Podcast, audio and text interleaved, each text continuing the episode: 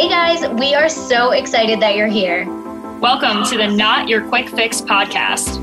I'm Kara Goss, online registered dietitian and health and fitness coach. And I'm Kylie Kaiser, online health and fitness coach, and we're your hosts. This podcast is all about improving yourself physically and mentally. And y'all, neither of those things can be improved with a quick fix. We are here to be real with you about your fitness and fat loss goals, your health, your mindset, and everything in between. If you're ready to open your mind to the process that self improvement requires instead of always looking for the next quick fix, then this is your podcast. Let's get started. What is up, you guys? Welcome back to the Not Your Quick Fix podcast. It's your girls, Kara and Kylie here. Kylie just got back from New York City. I'm jealous. I did. I am exhausted, man. New York is it, they t- they say it's the city that never sleeps, but it's just the city that never shuts down. it's the freaking hustle and bustle, dude. So much. I know. We were able to spend time. So my uh, I think I mentioned it's my client, friend, employee Madison and I went, but we also were with my friend Hannah that lives there, who's also a client of mine, and we were we were talking to her about her experience living there and she was like i will like because we, we just kept joking we're like how out of shape are we like we our bodies ache from being there For and real. she was like she was like this is not the experience of like when you live here like because we're doing like all the things in like yeah. a three to four day period she right. was like i she's like this is kicking my ass and i like yeah. live here and do this every day like walk every day but yeah. like she lives on like a four or five floor walk up like without elevators with our luggage and there's like no air conditioning it was oh. a lot it was a lot. Like we didn't stay with her the whole time, but we brought our stuff to and from there. And then we had like a three floor walk up to the VRBO Airbnb situation that we stayed in. And then just like every day, our steps were between like 20, 25, 30,000. You're not in like, you're like towards the end of the trip, our outfits got like comfier and comfier and we wore Oh, yeah. Shoes. Yeah. Uh, but we, Madison and I really outdid ourselves the first day accidentally by trying to be cute and we paid the price with our feet for the rest of the weekend. So it's oh just, our bodies are sore, we're tired. was that your first really time in New York?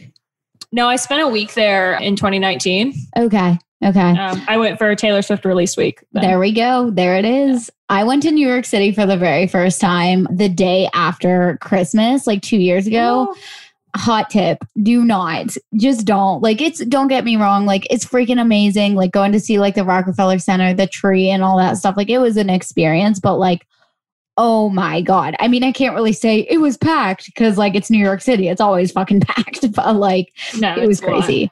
But Madison loves going around christmas time though. She went around christmas her last time. Really? Uh, it still was very busy. I mean it was new york but it actually was significantly less busy still. They're still like slowly coming out of the pandemic so. Yeah for sure for sure uh, well, we're glad to have you back. I act like you're here with me, even though you're how many states away. But we don't communicate as much whenever we're I know, I know. And now I'm going on vacation in three weeks, and it's going to be like, what the heck? Yeah. But you guys, so we have a little bit of a mini episode for you today. We kind of wanted to pop on here and just talk about three really big things that we see being overcomplicated in the health and fitness industry, especially within our clients as well. So this is kind of just going to to be like a short and sweet little educational podcast for y'all today.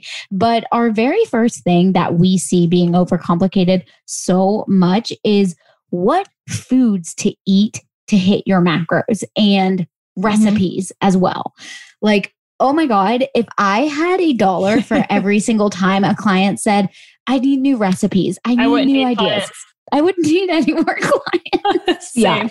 Like I'd be I'd be fucking Bill Gates up in here. Mm-hmm. Like yeah.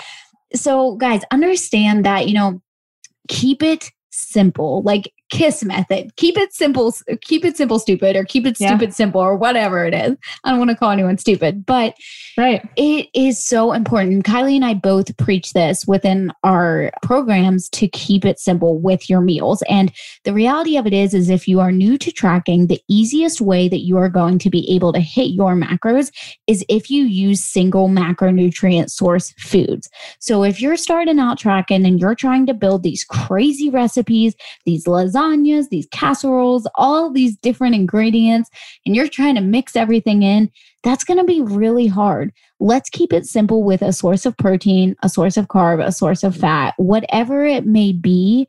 that you need to hit your meals and your macros. And remember, it doesn't have to freaking make sense. Like, I have eaten some weird shit to hit my macros, but we make it taste good, right? Like, but if you need 10 extra grams of protein, go grab a go grab like some deli meat and roll it up and eat it. You know what I mean? Like it's just oh, people overcomplicate this so much.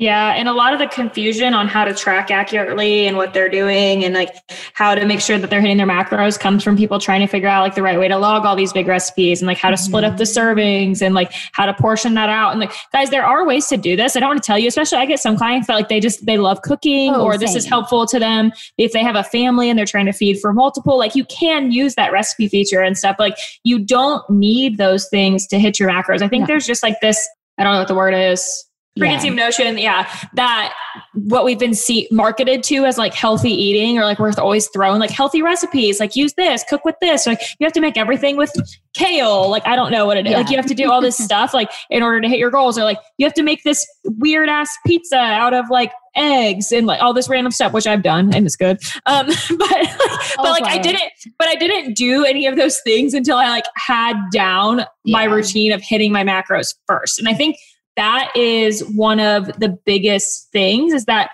you can get more exploratory exploratory? Wow i cannot today. Guys i have an english degree. I just want to remind our audience yeah she's the writer of the two. Maybe i shouldn't. But you can get more experimental as you get more eh, like experienced in doing this. Like mm-hmm. you can play around with those things more because also you'll have a better understanding of portion sizes of how to kind of eyeball those things. You'll have tracked enough to kind of do that. But guys a lot of times you're starting out with us and you haven't tracked at all. And then you're making it so complicated trying to track all these fancy recipes or things you found on Pinterest, or people are trying to track like normal recipes they've already eaten, like if they bake stuff and they're trying to break that down. And like, I know that it may not be the what you want to do at first, but if you just take a few weeks or take a month and just just focus on just hitting the numbers, whatever it takes, that's to one give you the confidence to want to keep doing this because you're going to see results from it.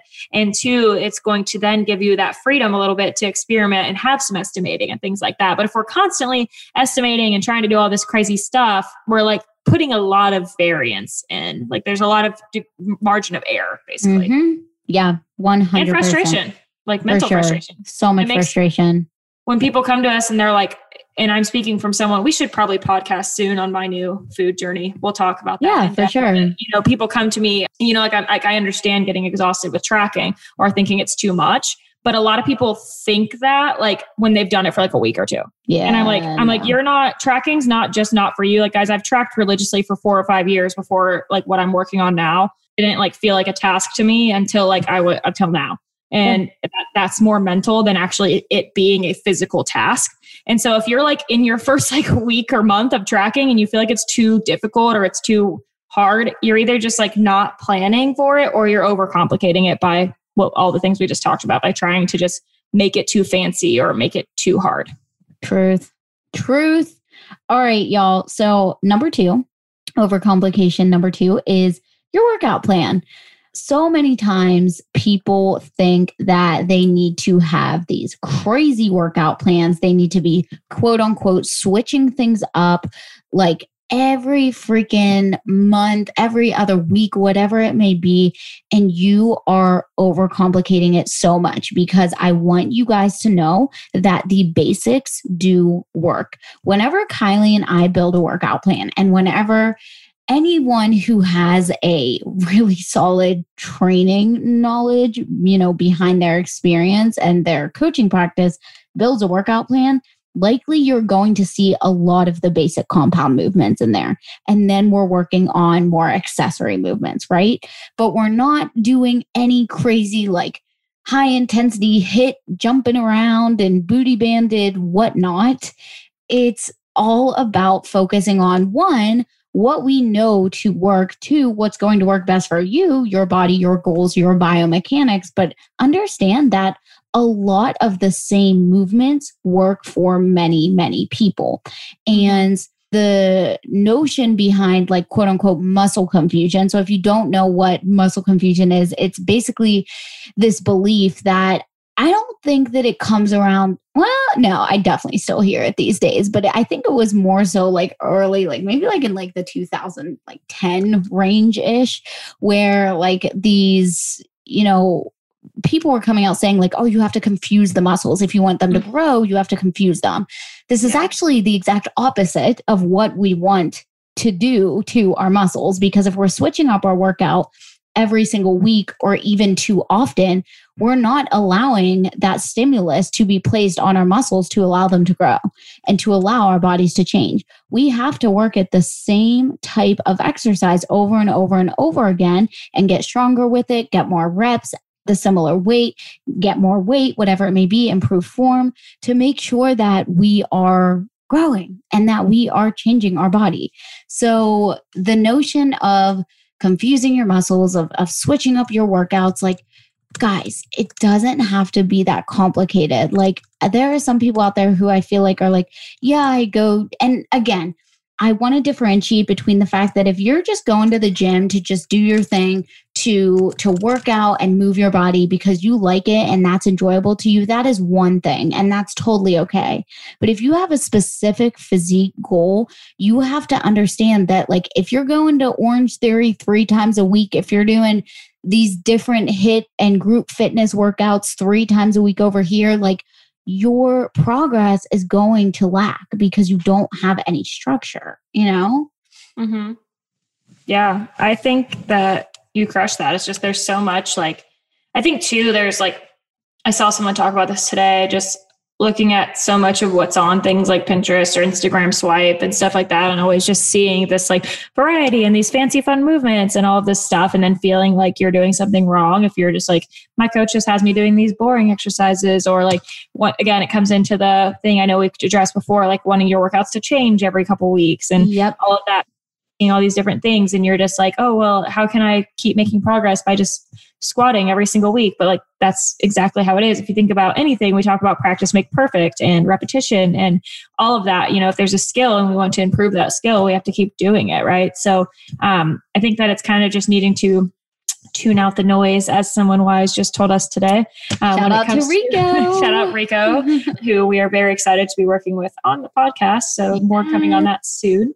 You know, he was talking to us about that and just even in the coaching sphere or in the creation sphere, and it works in fitness too. I know Kara talked and I talked about this on the the Stop Trying episode last week what you're scrolling through and seeing people doing all these crazy things is not always what their actual workout entails. Um, mm-hmm. Or it's definitely not the entirety of it. So just trying to focus on like, you know, if you are working with a coach, their plan is the plan for a reason and it's basic for a reason. You don't need to overcomplicate it. People asking a lot of questions about like, if I'm, you know, do I should I add an extra set here? If I don't feel this burn enough, do I need to do more here? Like if I hit this weight, like what do I do? And it's just kind of like ask these questions, but in the moment, just kind of like use your intuition and like also understand that, like we've talked about, more isn't better. Like it's usually on your plan. And if you truly felt like you didn't push enough, ask yourself if that's because you're like not feeling like there was a good enough contraction or you didn't feel that stimulus, or is it because you're just not feeling that quote like burn that we talked about with our mm-hmm. guests, Kenny and Sarah?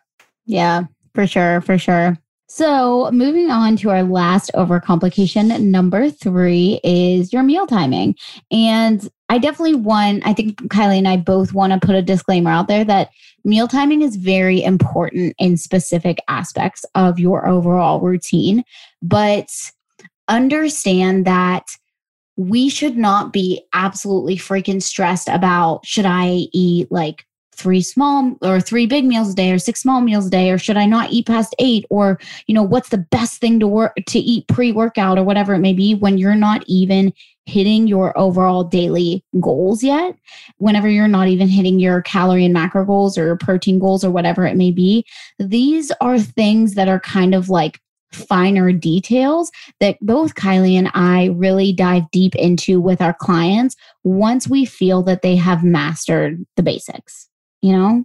And I think that that's something that a lot of people get carried away with is they often put the cart before the horse and they really just get so freaking caught up in these tiny details of like, what is the very best thing that I should be eating at this time of day or like at night before bed or whatever it may be. And again, don't get me wrong, in certain situations, dealing with like certain, you know, GI issues or hormonal issues or performance based issues, whatever it may be, meal timing can definitely be important. And that's why you hire a coach like myself or Kylie to help you understand how to handle those types of situations. But in terms of, you know, if you're somebody who's really just still even struggling to hit your overall calorie and protein goals or macro goals or whatever, maybe you do not need to be stressed about like when you're eating throughout the day. Right. For I agree. And it's kind of like what you just said, like this is important, but it's important after you've gotten to a certain point. Mm-hmm. And when I talk to my clients about meal timing, it doesn't have to do with like the right time to like fire up your metabolism or the most yeah. optimized fat loss or because of nighttime. It's things like, hey, if we're hungrier in this window of the day, we should focus more of our fat intake here. Mm-hmm. It's things like, hey, we want to spread our protein out evenly. So that way, one, it might help your digestion a little bit more. Two, you're going to have less hard time hitting it. Um, you know, let's have protein with every meal because that's going to, again, help you hit that goal. And it also helps, you know, with digestion as well and with like just metabolizing the other nutrients, like things like that. Or like whenever we're placing carb timing somewhere specific for our clients who struggle with insulin resistance or sensitivity, like, you know, things like that are specific. Yeah. But if we're talking general health or especially just like with beginners, like if you're not hitting your macros yet, then we need to just like tackle that first, kind of like what we were saying with the first point of like figuring out what to hit to eat them and wanting to just focus on just hitting them first before you worry about how fancy it is. The same thing here. Like, let's get down the generalized goal and then we can move into let's be more specific of are we having issues with hunger in certain times of the day or are you feeling fatigued or not recovering from your workouts? That's often one of the first places that I realize my clients like may need some pre and post help is they're getting tired during or they're getting lightheaded during or they're not recovering well and things like that we want to kind of dive into deeper. Yeah, for sure. I totally agree. Guys, I hope that these were helpful for you. We just kind of wanted to give you some nuggets to just stop overthinking, right? We all do it. We're all constantly overthinking, but the reality of it is is that, you know, just like we said on our podcast last week, overthinking can just lead you to simply quote unquote trying and never actually doing the things that you need to do and taking action. So just focus on the basics, focus on the big rocks that you need to focus on and then you can get down to the more complex stuff.